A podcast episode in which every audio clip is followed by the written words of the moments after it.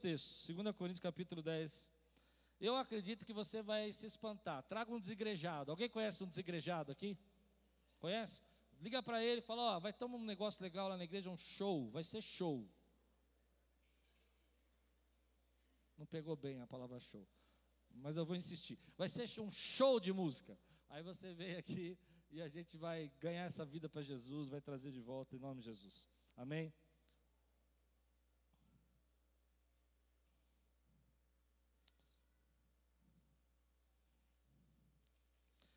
Se você encontrou, levante bem alto sua Bíblia e diga: Essa é a minha Bíblia. Vamos ficar de pé, vamos fazer bonito assim, bem, bem que nem coral mesmo. Essa é a minha Bíblia. Eu sou o que ela diz que eu sou.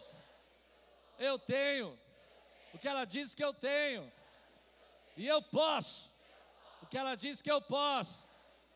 Abrirei meu coração. Abrirei meu coração Deixarei a palavra de Deus entrar. E nunca mais. Em som de rap agora. E nunca mais. E nunca mais. Serei o mesmo. Amém. Glória a Deus. 2 Coríntios, capítulo 10, versículo de 7 a 18. Eu confesso a você que esse texto semana passada me saltou os olhos assim porque acho que tem muito a ver com o momento filosófico que nós estamos vivendo. A nossa geração, a nossa geração impressionada, a nossa geração pressionada, a nossa geração que precisa de performance. Diz assim: vocês estão prontos? Amém? Observem o que está evidente. Se alguém confia em si, que é de Cristo, pense outra vez consigo mesmo que assim como ele é de Cristo, também nós o somos. Porque se eu me gloriar um pouco mais a respeito da nossa autoridade, a qual o Senhor nos conferiu, para edificação e não para destruição de vocês, não me envergonharei. Não quero que pareça ser meu objetivo intimidar vocês por meio de cartas. Lembra que eu falei dessas cartas semana passada? Que ele tinha escrito e que a igreja tinha ficado ofendida? Aqui está a prova. Alguns dizem as cartas são graves e fortes, mas a presença pessoal dele é fraca e a sua palavra é desprezível. Uau!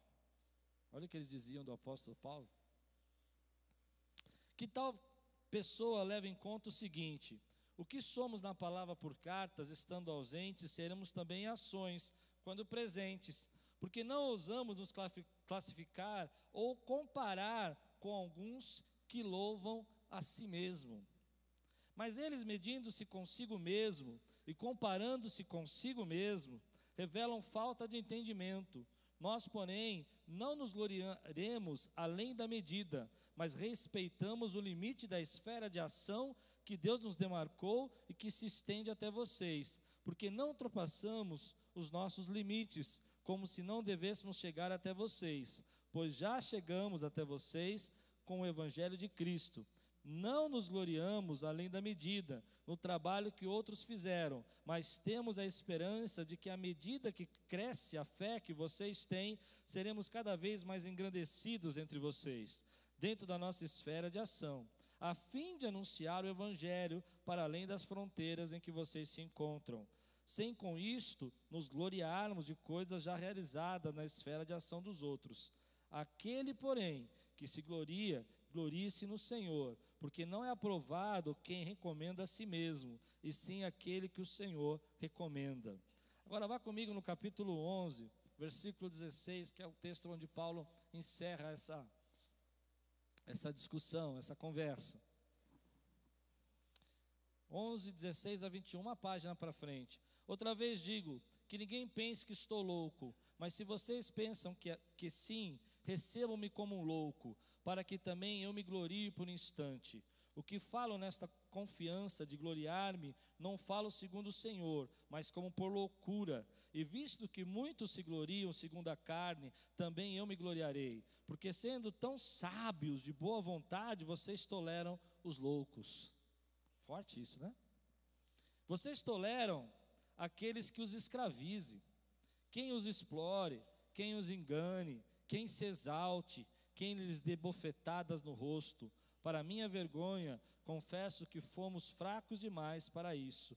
Mas naquilo em que outros têm ousadia e volta a falar como se fosse louco, também eu a tenho. Vamos orar? Senhor, fala conosco nessa manhã, traz a tua palavra. Encontra agora, Senhor, lugar no nosso coração para trazer saúde e conhecimento, para trazer crescimento espiritual para as nossas vidas. Em nome de Jesus. Amém. Eu recebi ontem uma, não sei quantos aqui assinam, mas o Max Lucado, ele tem um, uns posts que ele coloca na internet. Você assina? Quem assina recebe isso. E ontem eu recebi um post do Max Lucado. Para quem não conhece o Max Lucado, é um pastor de mais de 40 anos de ministério, escritor mundial, tem livros no Brasil, nos Estados Unidos, pregador. E ele conta uma história que eu achei assim incrível. Ele conta que depois de quatro décadas que ele é pastor, ele foi fazer um casamento. Foi convidado para fazer um casamento. E quando ele estava no casamento, já estava pronto para começar o casamento, o noivo se aproximou, aproximou dele. Chegou do lado, encostou nele e disse assim: Você não era a minha primeira opção. Ele, o quê? Ele falou: É, eu convidei um outro pastor, mas ele estava ocupado. Então foi você mesmo. E aí o Marcos Lucado, que é um homem muito conhecido, você já deve ter visto livros dele, ficou assim assustado e falou: É mesmo? E ele falou: É, mas obrigado por quebrar o galho. E aí eu fiquei pensando, né? Como as pessoas às vezes elas têm uma ideia, um pensamento a respeito de nós, uma forma de entender quem nós somos, baseado muito no seu eu, no seu coração, do que elas acham que é importante. E elas começam então a desenvolver esse tipo de característica de que você é uma segunda opção. É como se você não fosse o, o principal, aquele que Deus realmente quer usar. E quando você leu comigo a história de Paulo, Paulo é aquele que vai pregar nessa igreja, vai ser o fundador da igreja, mas outros homens começam a fazer como a gente vê muito hoje nos nossos dias, a usar de um certo marketing, nada contra o marketing, mas maligno, um marketing de se autopromover. Ei, esse está melhor? Marketing de, oh, melhorou, de auto promover, o marketing de dizer assim: olha, olha como eu sou bom, olha o que eu posso fazer, olha como eu.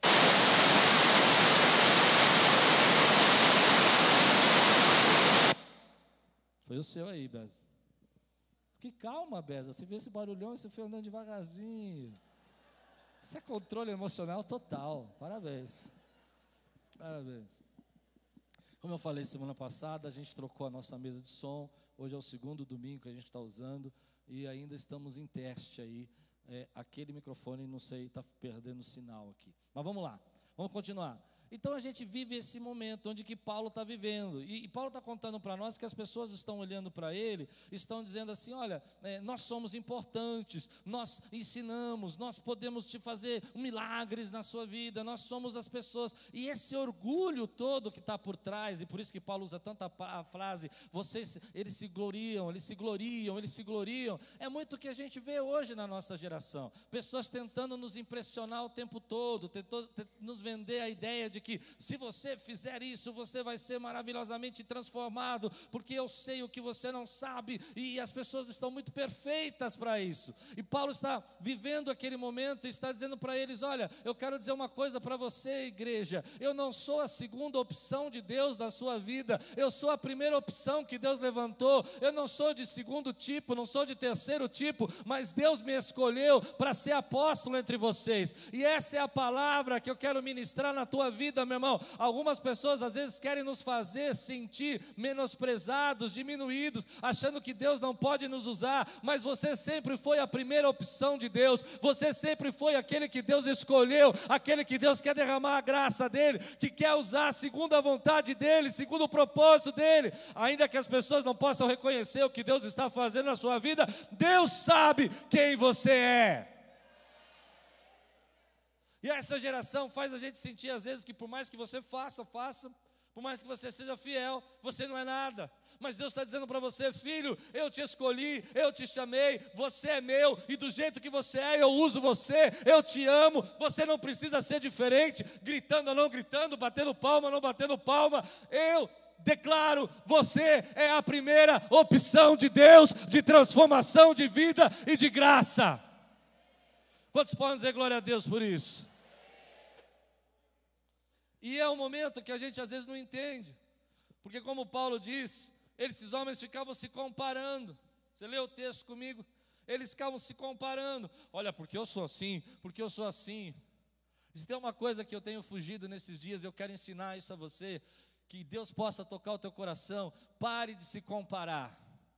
Deus usa você do jeito que você é. Deus ama você, Ele te fez assim. Você não pode carregar um peso que a tua estrutura não permite, mas você pode correr mais rápido do que o outro que pode carregar um peso, que tem uma estrutura melhor que você. Se você entende o que eu estou pregando, diga amém. Enquanto a gente não entende que Deus quer nos usar naquilo que Ele nos fez, da maneira que Ele nos fez, nós estamos em impedindo o nosso destino de acontecer. Mas quando você começa a entender que Deus te fez daquela maneira e Ele vai te usar daquela maneira, ainda que as pessoas não entendam, ainda que elas acham que você é a segunda opção delas, no coração de Deus, Ele te levantou como uma primeira opção. Ele te levantou como uma primeira opção. Eu vou contar uma história pessoal. Eu sei que eu tenho esse jeitão meio esquisito aqui, amém? Não concorda, tá? Mas tudo bem.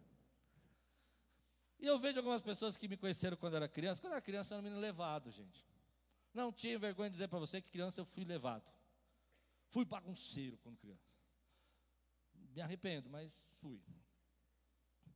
E tem gente que. Eu tenho 48 anos, duas filhas. Sou casado há 26 anos. Já entendeu, né? E tem gente que me olha como se eu fosse um menino de 14, 12 anos ainda, estourando bombinha no acampamento da igreja. Aí eu chego assim, a pessoa fala, nossa, você é pastor. Aí não tinha mais ninguém para Deus chamar, chamou, né? Você vê como é. não é? Era terrível. Outro dia eu vi uma senhora falando assim, nossa, você era terrível. Aí eu disse, mas Jesus muda os terrível.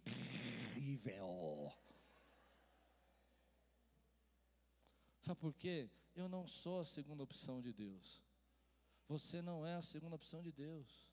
Um dia Deus olhou e falou assim: Eu escolhi você, e eu vou usar a sua vida, e eu vou fazer de você uma bênção. Aonde você puser a planta dos seus pés, você vai possuir. As pessoas podem achar você até meio tonto. Eu, eu sinto que tem gente que me acha tonto. Mas eu vou dizer para você: não importa o que elas pensam de mim, importa o que Deus pensa de mim. E sabe o que Deus pensa de mim? Que Ele me levantou para pregar o Evangelho para você, para te ensinar a palavra de Deus. E eu creio que Deus está falando com você hoje, meu irmão. Não fique olhando para o que as pessoas pensam de você, não fique preocupado com isso. Fique preocupado em entender que Deus tem um destino para a tua vida. Ah, se as pessoas se vangloriam, se elas contam as histórias dela, isso é o momento que nós vivemos. E às vezes você se sente rebaixado e acha que Deus não está fazendo nada na tua vida. Se eu estou pregando para alguém, eu quero ouvir amém. Tem gente que acha que Deus não está fazendo nada na vida dela, porque fica olhando para a vida dos outros. Deixa eu dizer, pare de olhar para a vida dos outros, porque Deus está fazendo coisas tremendas na tua vida. Ele está trazendo novo para você. Ele tem coisas tremendas na sua vida. É como se Deus olhasse para algumas pessoas e falasse: Ah, não tem ninguém, vai você mesmo. Não tem ninguém, leva você mesmo, neném. Mas não é assim que Deus trabalha na nossa vida. Sabe como Deus trabalha? Ele olha para você e fala assim: Eu te fiz assim, nesse temperamento, desse jeito, dessa forma, porque eu quero usar a tua vida para abençoar. E eu quero profetizar aqui: se você recebe essa palavra profética, será pai de multidão, será pai de multidão, vai abençoar muita vida, vai abençoar muita gente, do jeito que Deus te fez. Mas é interessante que a gente vive esse, esse momento onde as pessoas ficam olhando para nós e com aquela cara de segunda opção. E toda vez que a gente sente essa pressão, quantos já sentiram essa pressão? Você já sentiu essa pressão? Que a pessoa fica olhando para você. A gente tem uma tentação, a tentação de mostrar a nossa performance, de mostrar como a gente é bom, de mostrar o que a gente pode fazer. Isso é uma tentação complicada, porque A nossa geração é uma geração que expõe tudo, posta tudo, mostra tudo e só mostra o que é feliz. Você nunca vai ver ninguém no Instagram falando assim: estou muito triste hoje, gente, olha minha vida, que droga de vida que eu tenho. Não, você não vai ver. Você vai ver assim, o camarada lá no pico do Jaraguá, uhul, pico, cheguei. Não é assim? O camarada, é, está descendo a Serra de Santos. Imagina meu pai, há 20 anos, 30 anos atrás, descendo a Serra de Santos, parar para fazer selfie na serra. Só parava porque o carro quebrava, né? Lembram disso ou não? O carro quebrava, você tinha que parar, tinha aquelas bicas de água, você ficava enchendo com aquela aguinha lá para tentar esfriar o carro, né? Após da serra. Mas hoje o pessoal para, selfie. Eu estava vendo uma pesquisa outro dia, achei muito interessante. É, pessoas que morrem com selfies. Agora tem um jeito novo de morrer. Faça uma selfie e morra. Vocês viram isso já? O camarada sobe lá no cima, não sei da onde, um negócio super perigoso, está num negocinho assim. E aí ele vai. Ah! Caiu. É. Porque é uma geração, a gente é uma geração que, que é forçado a mostrar a nossa performance. Parece que se você não mostrar o que as últimas dez maravilhas que Deus fez na sua vida, você não é nada. Você tem que mostrar. Eu, particularmente, só posto coisas de igreja. Não costumo postar nada meu pessoal. Mas outro dia, uma senhora muito querida aqui da igreja parou assim, me abençoou e falou assim: Você vai viajar? Eu disse: Por quê, irmão? Porque senão você não postou nenhuma fotinho, você nem tirou férias. Ela, é uma fofa. Ela, ela quis me abençoar, eu entendi, mas o fato de eu não ter postado diz que eu. Mas é uma geração, querido, que a gente está vivendo essa pressão. E o problema dessa pressão, vem comigo agora, vamos fundo nisso. É que parece que a gente está escondendo as dificuldades da nossa vida. Parece que a gente não acredita que a nossa vida é abençoada, e porque a gente não acredita que a nossa vida é abençoada, a gente precisa que os outros vejam que a nossa vida é abençoada. O meu ponto está aqui. O apóstolo Paulo era um homem de Deus, era um servo de Deus, era um homem levantado por Deus. E ele começa a falar sobre a loucura desses homens ficarem se gloriando. Porque geralmente quem tem que provar alguma coisa para o outro, é porque não acredita que é realmente aquilo que Deus quer que ele seja. Eu quero pegar você agora nesse ponto. Querido, você não precisa provar para ninguém quem você é, você só precisa crer que Deus ama você do jeito que você é. Às vezes nós ficamos tão inseguros com relação a quem nós somos, que nós precisamos fazer com que os outros acreditem naquilo que a gente quer acreditar sobre nós mesmos. Mas se você começar a entrar nisso, você vai morrer vai matar o teu sonho, o teu ministério, vai matar o propósito de Deus na tua vida, porque o propósito de Deus na tua vida não está no que os outros pensam a seu respeito, mas o propósito de Deus na tua vida está no que Deus pensa a seu respeito. O que tem que afirmar o meu propósito não é a sua opinião, mas eu estar aqui dizendo: Deus, eu estou pregando para a glória do teu nome, eu quero que o teu nome seja glorificado. Ah, eu não sei se você vai gostar ou não, mas eu sei que Deus vai falar com você. E a nossa insegurança começa a querer com que a gente faça os outros acreditar. Isso chama na psicologia síndrome do impostor. A gente tem tanto medo das pessoas acharem e descobrirem que nós somos pessoas comuns, que temos problemas como qualquer outro, que passamos por dificuldade, que temos medo, que muitas vezes a gente se sente aquela criança ainda de 20, 30 anos atrás, com medo ainda. A gente pode ter 50, pode ter 60 anos, mas você ainda se sente aquele garoto, aquela, aquela garota, e você começa então a querer que os outros acreditem que você é diferente. Mas toda vez que na Bíblia a Bíblia fala sobre nós temos que mostrar nossa performance, ela fala como um erro. Você não precisa mostrar sua performance para ninguém, você não precisa mostrar seu talento para ninguém, basta você acreditar que Deus ama você do jeito que você é. O que os outros pensam não define o teu destino, o que define o teu destino é o que Deus pensa a seu respeito. Então nós somos uma geração pressionada, parece que a gente está sempre sob pressão. Estou pregando para alguém aqui? Pressão. E eu quero tirar essa pressão de você hoje. Eu quero dizer para você que Deus te ama do jeito que você é. E não acredite em gente que fala demais. Pronto, falei. Não acredite, eu não, eu não acredito. Eu tenho uma brincadeira aqui que é o seguinte: o camarada começou a mostrar muito credencial, sabe? Tirar muito crachá e tal, e mostrar para mim.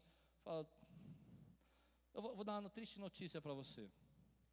Não tem. Paulo fala nesse texto, depois você continua lendo em casa. Não tem super apóstolo, pessoal. Ele vai falar esse termo, ele vai falar esses super apóstolos, ele usa essa palavra. Não tem, querido. Todos nós somos falhos, temos medo. E eu vejo uma multidão de gente seguindo pessoas que estão dizendo que não tem medo, que não tem falha, que não tem dificuldade. Isso, isso é bobagem.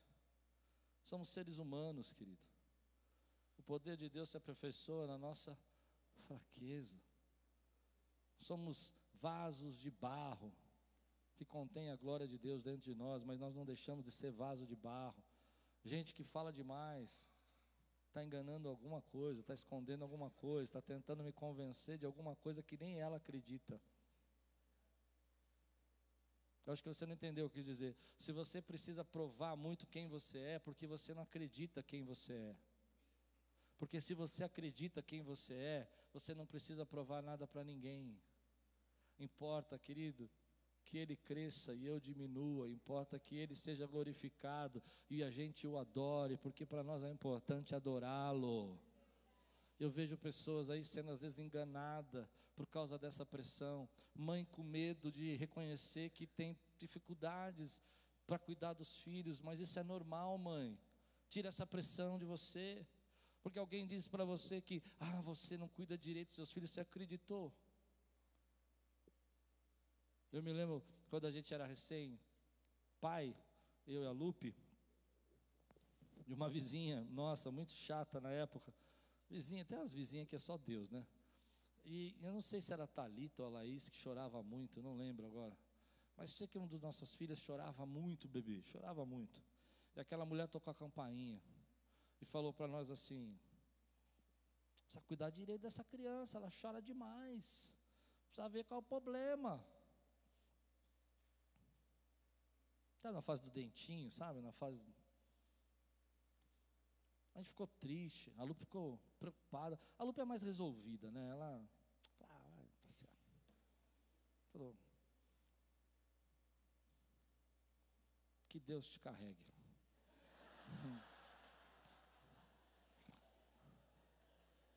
Mais ou menos? É. Eu já fico mais preocupado tal. Alguns anos depois nasceu a netinha dela, mas chorava. Aí eu não tive dúvida, eu fui na varanda. É, é nós. Só precisa cuidar direito dessa criança. Ela chora demais, só não está dando mamar para ele, está faltando leite. Ela, não, não, isso. Eu falei, então, querido, Pessoas vão jogar um peso sobre sua vida, uma carga sobre você, e elas passam por problemas piores que o seu. O importante é você estar no centro da vontade de Deus na sua vida. Eu vou entrar num assunto agora que eu preciso falar dele. Eu, eu fugi dele. Faz duas semanas que eu estou fugindo, mas eu preciso, porque o Espírito Santo está me cobrando de falar. Nós somos uma geração muito narcisista. Eu preciso falar disso, não, não, não, não perca atenção. O narcisismo é o momento filosófico da nossa geração. E você precisa entender porque o narcisismo é a admiração pessoal exacerbada, é quase uma idolatria do eu. É você achar que você é o mais incrível, o mais perfeito, então você fala mal de todo mundo porque ninguém está no seu nível. Você bate uma foto, se você fez isso, problema é seu, eu não vi, tá? Você bate uma foto no, no jantar do Dia dos Namorados com a tua esposa e põe o carão na frente, ela fica bem pequenininha atrás, e você fala, mulher abençoada, graças a Deus que eu achei eu a encontrei. Ah, como eu sou feliz porque eu consegui conquistá-la e ela é toda minha. Isso é narcisismo. Quantos conseguem entender? Você falou de você usando ela. Posso continuar ou não? E ninguém aguenta ficar do lado do Narciso o tempo todo. Diz, uma, diz o Leandro Carnal, que eu gosto muito daquele filósofo, ele é, diz que é ateu, mas eu gosto do cara. É bom. Ele é bom. Ele falou que a Kim Kardashian, sabe? Ficou quatro dias no México. Vocês viram essa história? Viram? Quatro dias no México ela ficou. E em quatro dias, sabe a Kim Kardashian? Eu também não sei. Mas essa mulher, eu sei que é uma socialite lá, não assisto negócio, mas é, diz que é famosa. Ela tirou, pastor Celso, seis mil fotos em quatro dias.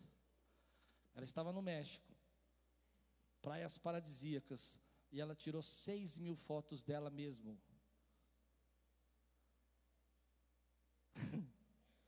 Nós estamos apaixonados. E aí, eu vou, vou fundo agora. Eu, não, eu, eu, eu vou, vou, pegar no pé dos dois, tá? Mas vou começar pelos homens, para aliviar um pouco para as mulheres. É, os homens estão tão apaixonados por eles mesmos que as mulheres não aguentam.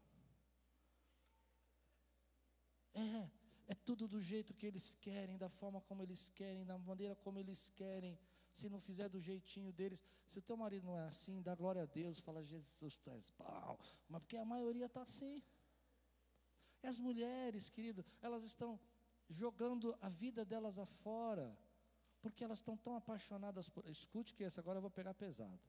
Estão tão apaixonadas por elas, que se alguém dá uma cantada nelas, elas falam, nossa, eu mereço ser feliz.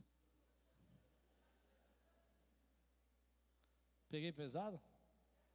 É verdade o que eu estou dizendo? E destrói a família dela. Você já era feliz, você não precisava nada disso. Quantos recebem essa palavra que eu estou ministrando, querido? Então, o narcisismo, essa bolha que nós criamos, que o nosso é melhor, que tudo que a gente faz é melhor. Então, a pessoa fala mal dos outros. Eu já estou meio eu acho engraçado, tem gente que fala assim, não, porque eu, quando faço, é maravilhoso. Quer dizer que os outros fazem tudo ruim? Querido, não me engana, todo mundo aqui tem dificuldade e problema. A tua esposa, ela não precisa da tua performance, ela precisa da tua presença. A gente precisa entender isso, querido, que nós começamos a ser Outro dia aconteceu isso comigo. Chegou uma pessoa para mim, começou a contar uma história triste, tal, e problemas e tudo mais. E eu comecei a ficar preocupado, o que, que eu ia responder? Você já, já ficou assim? Qual é a palavra sábia que o pastor Klaus vai dizer? Então, enquanto ela falava, ao invés de ouvir o que ela estava dizendo, eu estava pensando na palavra sábia que eu tinha que dizer. Aí ela falou, falou, falou, falou, falou, o Espírito Santo tocou meu coração. Fala nada, fala nada. Ela não precisa ouvir uma palavra sábia, ela precisa apenas ouvir a sua presença e dizer que você acredita nela. Às vezes nós estamos tão presos a essa performance, a esse narcisismo, que a gente precisa mostrar o tempo todo como a gente é bom e a pessoa só quer a sua companhia. Ela só quer o teu abraço. Estou pregando para alguém aqui, diga amém, meu irmão. Ela não quer saber o quanto você era sensacional no futebol há 20 anos atrás. Ela quer saber se ela tem tua atenção agora. Se ela é mais importante do que o teu celular. Se você está impressionado com os outros, ou você está olhando para aquilo que Deus colocou dentro da sua casa. Eu sei, estou pegando pesado hoje, mas recebe que é de Deus, amém, querido? Porque essa é a nossa geração. Eu vejo gente, eu estou salvando você, querido, eu estou salvando, estou te ensinando para te salvar. Você vai perder a sua família se você não deixar de ser narcisista. E o que é o narcisista? É aquele que pensa só nele, é aquele que acha que só o dele é melhor, que se coloca num patamar de que a minha espiritualidade não chega na sua espiritualidade, que você nunca vai ser tão bom com Deus como eu sou. Conversa. Porque a palavra de Deus diz, querido, que Ele derramou sobre o Espírito, sobre toda, toda a carne, querido, aquele que crê no Senhor Jesus recebeu a presença de Deus. Ah, você pode buscar mais. Isso, é isso é, se você buscar para aparecer, quem está comigo aqui? Não resolve nada, meu irmão. Você precisa buscar porque é por Ele, para Ele. São todas as coisas e a tua vida também a necessidade, às vezes, querido, de mostrar aquilo que a gente é capaz, está matando os teus projetos e os teus sonhos. Você perde a coragem de fazer aquilo que Deus está mandando você fazer, porque você está preocupado com o que os outros pensam a seu respeito. Mas eu quero agora colocar você de volta e dizer: fica preocupado com o que Deus pensa a seu respeito. E faz. Às vezes as pessoas estão ao nosso lado, elas não querem saber as melhores respostas. Eu tive muitos problemas isso como pai. Minhas filhas me ensinaram isso. Elas têm uma frase. Nós estamos almoçando, elas começam a bater um papo, aí eu começo a querer responder, elas falam: Bom, agora eu não estou falando com o pastor Klaus, eu estou falando com meu pai. Você entende o que elas estão dizendo? Elas estão dizendo: Olha, eu preciso de um tempo com você, não com o seu intelecto, não com aquilo que você sabe, não com aquilo que você ensina, mas com a pessoa que você é. E às vezes que nós estamos procurando essas respostas fora e Deus já colocou do nosso lado. A igreja de Coríntios tinha o apóstolo Paulo, mas pessoas estavam escravizando a igreja por causa desse impressionismo, por causa dessa pressão, por causa dessa performance. Elas estavam ficando escravas e reféns. Querido, eu quero ensinar uma coisa para você. Deus derramou graça sobre sua vida. Se você der espaço, Ele vai falar com você. Se você abrir o seu coração, Ele vai trazer revelações novas para a tua vida. Se você acredita que existem pessoas perfeitas, você não leu a Bíblia. Porque se você ler a Bíblia, você vai ver que cada homem de Deus passou por um momento difícil. Pedro nega, Abraão mente. Não é verdade o que eu estou dizendo? Os irmãos de José os vende, Davi adultera, homens falhos que Deus usou, homens como você, homens como eu, que Deus quer derramar a graça e quer usar. Você pode dizer amém por isso, querido? Mas essa geração cria uma bolha, e a bolha é que só do meu jeito é o perfeito, só do jeito que eu faço é perfeito. Então isso me dá espaço de falar mal de todo mundo. E eu queria falar uma coisa para você, igreja. Não fale mal das pessoas. Não fale mal de ninguém. Quando você fala mal de um irmão, você está falando mal da noiva. Não fale mal de um irmão. Não use de maledicência. Não fique nessa bolha achando que o que você faz é perfeito. Quero te dar quatro dicas para vencer essa pressão. Você recebe? A primeira delas, querido, que é a mais importante para mim. Você não pode tentar ser outra pessoa. Você pode aprender com as outras pessoas, mas você não pode tentar ser outra pessoa. Você precisa ser aquilo que Deus planejou que você fosse. Você precisa deixar Deus te usar onde Ele te colocou, no lugar onde Ele plantou você. Você precisa deixar o Espírito Santo trabalhar na tua vida, querido, e fazer você ser aquilo que Ele quer que você seja. A gente às vezes se esconde atrás das nossas performances, dizendo, não, porque eu sou assim, eu não falo, e a gente está deixando de lado o principal objetivo. O principal objetivo é deixar Deus realizar os frutos que Ele tem para a tua vida. Você pode dizer amém? Eu me lembro que quando eu comecei a pastorear, algumas pessoas chegavam para mim e falavam assim: por que, que você não é igual ao seu irmão? Meu irmão pega muito assim: a paz do Senhor, Deus tremendo e maravilhoso, é muito bom estarmos aqui. Aí eu comecei a tentar fazer isso, e eu ficava nervoso. porque eu sou hiperativo. E se você começa a falar muito devagar, meu coração começa a acelerar.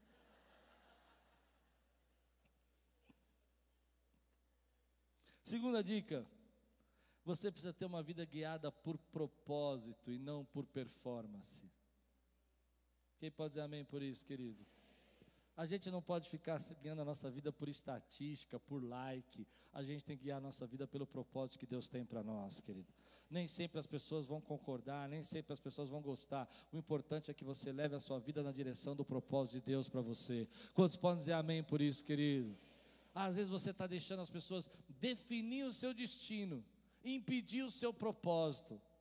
A Bíblia conta uma história interessante lá em Lucas, capítulo 7 a Bíblia fala que Jesus estava com seus discípulos e os discípulos olharam para ele e falaram assim: Por que, que o senhor não vai lá para Jerusalém e faz uns milagres? Mais, mais ou menos isso, estou parafraseando. E, e mostra para todo mundo quem você é. Mostra. E Jesus fala assim: porque ainda não é o meu tempo, ainda não é a minha hora, não é agora que eu vou fazer isso, não é mostrando para todo mundo que vai realizar o propósito. Jesus era guiado por propósito, não por performance. Nós somos guiados por propósito, por destino, por plano de Deus e não por performance. Hoje você pode se sentir um nada, você pode achar que a tua vida está toda fora do lugar, mas eu te garanto que se você ainda está na presença de Deus, se você continua buscando a Deus, Ele continua guiando você por propósito e não por, por likes. Ah, você pode achar que está tudo fora do lugar na tua vida, mas o propósito de Deus ainda está estabelecido. Isso só é um jeito dele fazer você chegar no propósito que Ele tem para você.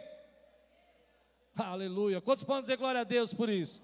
Aleluia. Três, o que as pessoas precisam é de mais presença e menos performance. Em outras palavras, pare de tentar impressionar. Viva bem. Viva tranquilo. Viva feliz. Não se preocupe. Quer postar, poste a sua foto, mas não fique preocupado se vai ter 50 likes ou 30 likes. Nossa, dessa vez só 30 curtiu. Não se preocupa com isso. Se preocupa se a sua vida está na presença de Deus. Se preocupa se você tem presença na presença de Deus. A pessoa te critica, ela vai te criticar. Se chegaram para o Marcos Lucado e falou, você é minha segunda opção. Imagina você chamar ele para o seu casamento e falar, é uma segunda opção. Corajoso. Mas é uma geração narcisista. Olha e fala assim, ah, você é uma segunda opção. Mas lembra disso que eu te falei no começo. Você é a primeira opção de Deus, querido. E Deus quer a sua presença. Terceiro e último. Sua essência, quarto, perdão, quarto e último. Sua essência está nele e não nos likes. Eu não sei se você entende o que eu quero dizer.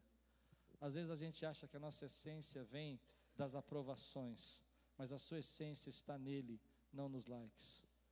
Você é quem você é quando está nele e não quando as pessoas gostam de você ou quando as pessoas entendem o momento que você está passando. Eu preciso falar isso para você. É muito difícil você estar envolvido com esse narcisismo dessa época e não ser contaminado. Mas pessoas estão perdendo seu emprego por causa desse narcisismo. Tem que ser do meu jeito, tem que ser da forma como eu gosto. As pessoas não reconhecem o meu potencial. Não é que eu estava errado, é que as pessoas não entendem a minha visão. Outro dia eu ouvi de um irmão assim: a Quírios não está preparada para mim. Eu falei, Amém, graças a Deus. Esse é o narcisismo. Eu estou olhando e dizendo, vocês não conseguem me entender. E a pessoa não entende porque é mudado embora. A esposa está às vezes do lado do marido, angustiada, porque tudo dele é melhor, é maravilhoso, é perfeito, e ela, ela é uma peça participante. E não é assim, querida. Tua esposa é tua companheira. Ela está junto com você, lado a lado. Às vezes nossos filhos nos tratam assim. Ah, por que, que Deus me deu você como pai? Porque eu sou a primeira opção de Deus para você. Vocês entendem isso? Mas se você não começar a orar e pedir para Deus mostrar isso para você, você não vai percebendo, mas o seu casamento, a sua família, a sua vida espiritual está indo embora. Porque você não consegue enxergar que você é dependente de Deus. Que nós precisamos dEle. Que o jeito da gente crescer é descer e não subir.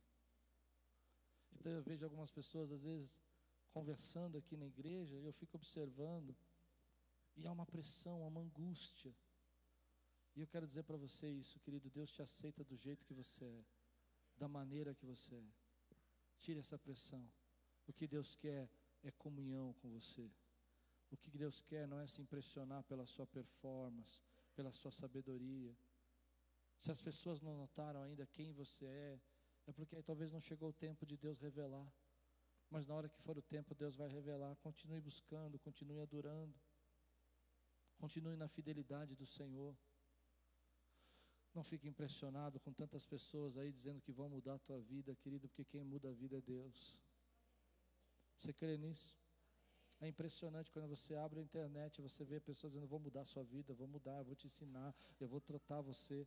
E a gente está esquecendo que eles podem até ter chaves, podem até passar conhecimentos, mas quem muda a nossa vida é Deus.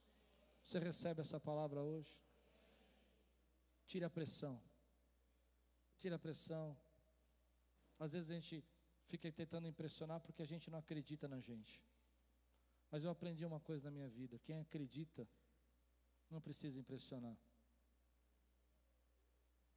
Quem acredita em quem é, não precisa impressionar. Há uns dias atrás, eu fui num, num culto, num lugar de uma denominação que eu não, sou conhecido nessa denominação, e ninguém me cumprimentou. Foi umas poucas vezes que eu fui num lugar que eu, ninguém me conhecia mesmo. E eu fiquei sentado. E sentou um rapaz do meu lado. Era de uma outra dominação, sabia que ninguém me conhecia naquela dominação. E nós começamos a conversar. E foi engraçado que ele começou a conversar comigo sem, sem saber que eu era pastor Klaus, sem saber nada. Ele começou a falar da vida dele, do ministério dele, do projeto dele, e nós conversamos. E aí eu fui embora e veio uma coisa no meu coração. Eu não contei que eu era pastor, nada, só conversei. E veio um negócio no meu coração. Por que, que a gente está tão preocupado que as pessoas saibam quem a gente é? Importa que Deus saiba quem você é. Porque quando você sabe quem você é para Deus, Deus vai te usar da maneira como você é, sem que as pessoas saibam quem você é. Você crê nisso? Eu quero orar por você. Eu gostaria de tirar a pressão com a mão.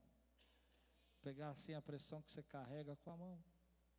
E dizer: oh, você já venceu, você já conquistou, você já fez muita coisa, você já realizou muitas bênçãos, você já ministrou para muitas pessoas.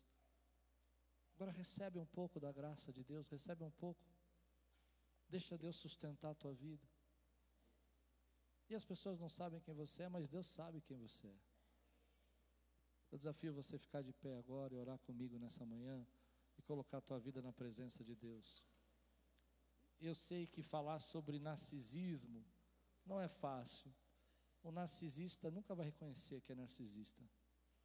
Mas quando eu orei sobre isso, a palavra de Deus falou comigo assim: As minhas ovelhas ouvem as minhas, a minha voz.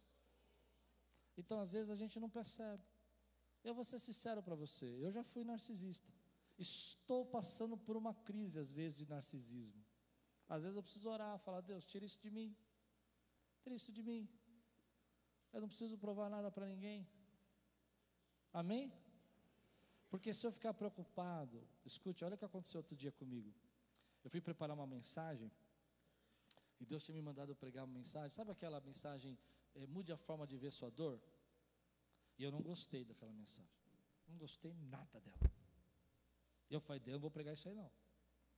Fiquei duas horas sentado, olhando para o papel e falei, não vou pregar. Já era meia-noite no sábado e eu estava lá. E Deus falou uma palavra para mim que me libertou naquela noite. Deus falou assim para mim: Você está preocupado que pregar minha palavra ou está preocupado com a sua performance? Quantos entendem isso que eu disse? Até que veio uma irmã de Caraguatatuba, na quinta-feira, e falou para mim: Eu vi a palavra lá em Caraguatatuba. e eu vim aqui hoje pontuar. Eu falei para mim mesmo: Aprende. Aprende. Aprende que você é livre para Deus te usar da maneira como Ele quer. Levante sua mão e diga assim: Senhor, eu estou aqui para te adorar. Não importa se alguém está vendo, o que importa que o Senhor está vendo. Eu estou aqui para te servir, porque eu tenho uma aliança com o Senhor. E essa aliança pode ser invisível, aos homens, mas é visível ao Senhor. É essa aliança que me põe de pé, que me faz descansar. Dê um grande glória a Deus, adore ao Senhor, exalte.